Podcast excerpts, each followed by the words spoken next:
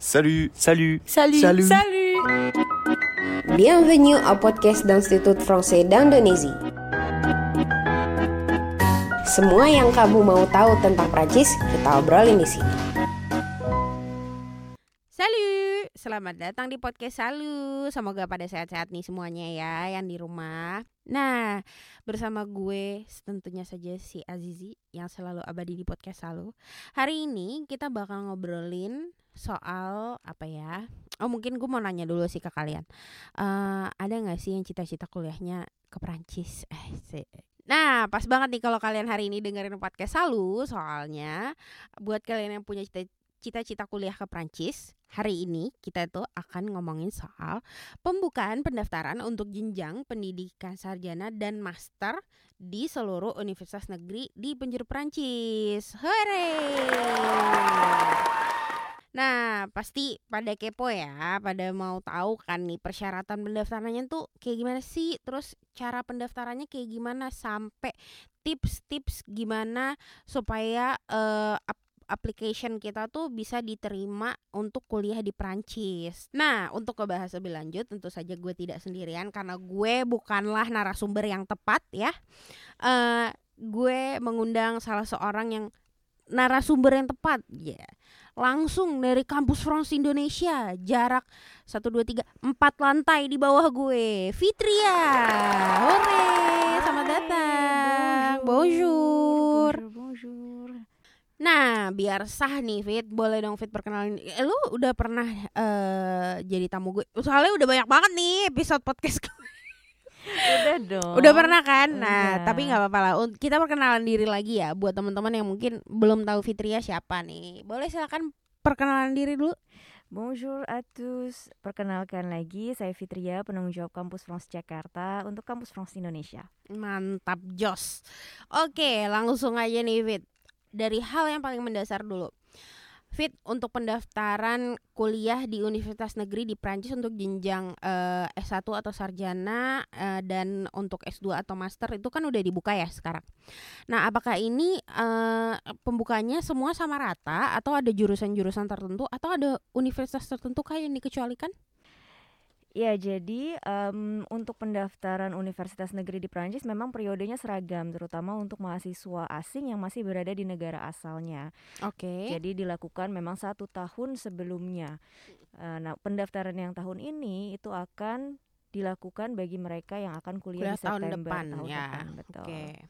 Nah, terus eh, kalau ini kan ada dua jenjang nih ya, S1 dan S2. Nah, kita bahas dulu satu-satu kali ya. Nah, eh, kalau persyaratan yang mau daftar S1 gimana, yang S2 gimana? Boleh yang S1 dulu deh.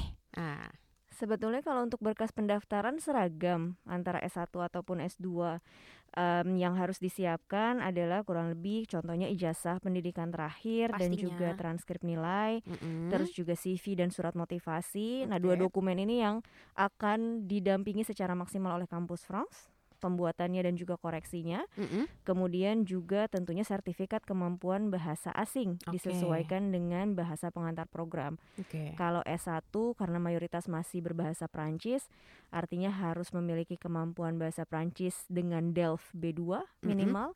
Kalau S2 karena ada pilihan internasional program berbahasa Inggris, maka em, bisa pakai DELF kalau programnya berbahasa Prancis, DELF B2 atau IELTS dan TOEFL jika programnya memang di, menggunakan bahasa Inggris atau Oke. international class.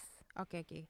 Nah eh, ngomong-ngomong pendaftaran nih ya, dengar-dengar tuh kan anak kelas eh, SMA kelas 3 sorry, yang belum lulus pun udah bisa daftar asalkan punya sertifikat DELF B2. Nah ini beneran apa hoax apa gimana?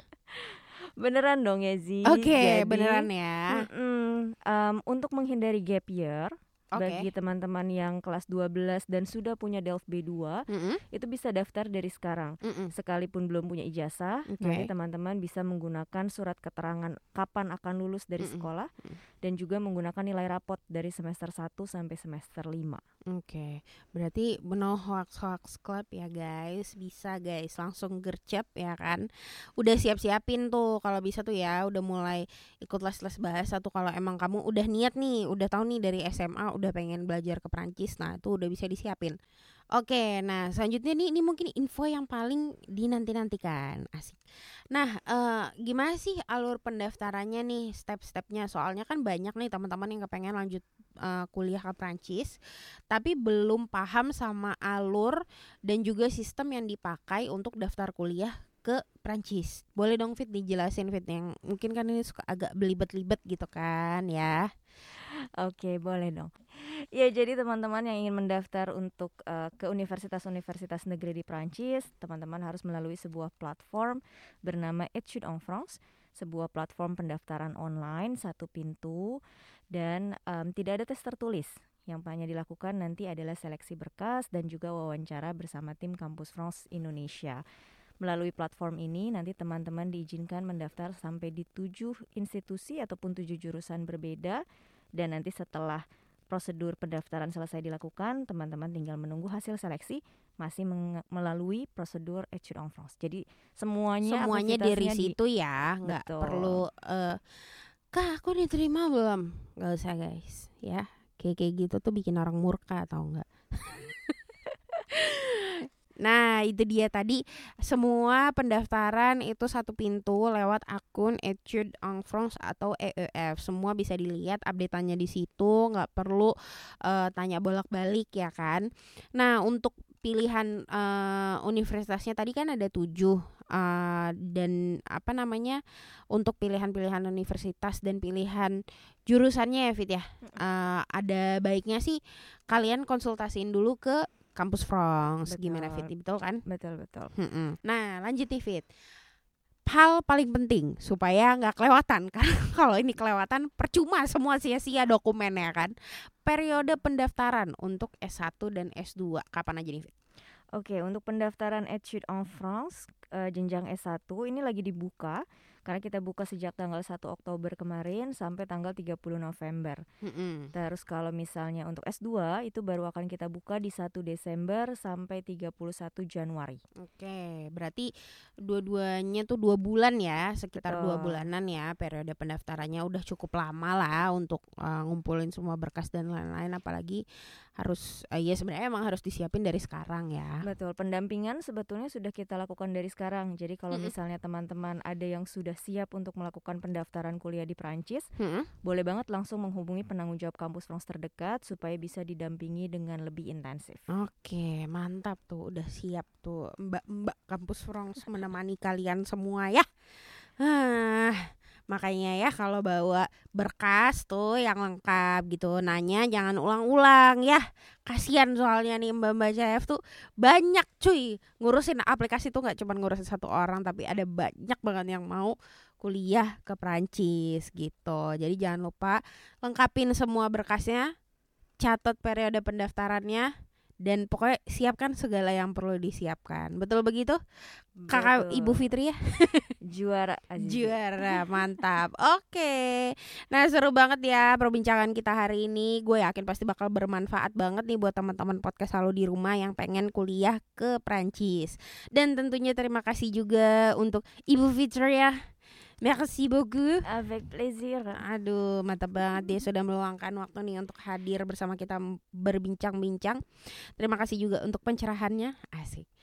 Oke, okay. nah guys, jangan lupa ya kalau misalnya kalian ada kritik atau saran atau misalnya kayak Kak bahas ini dong, Kak undang si itu dong ngomongin ini gitu. Itu boleh banget bisa langsung DM ke Instagram Ivi di @ivi_indonesia. Nah, sampai ketemu di episode podcast selalu lainnya. Salut!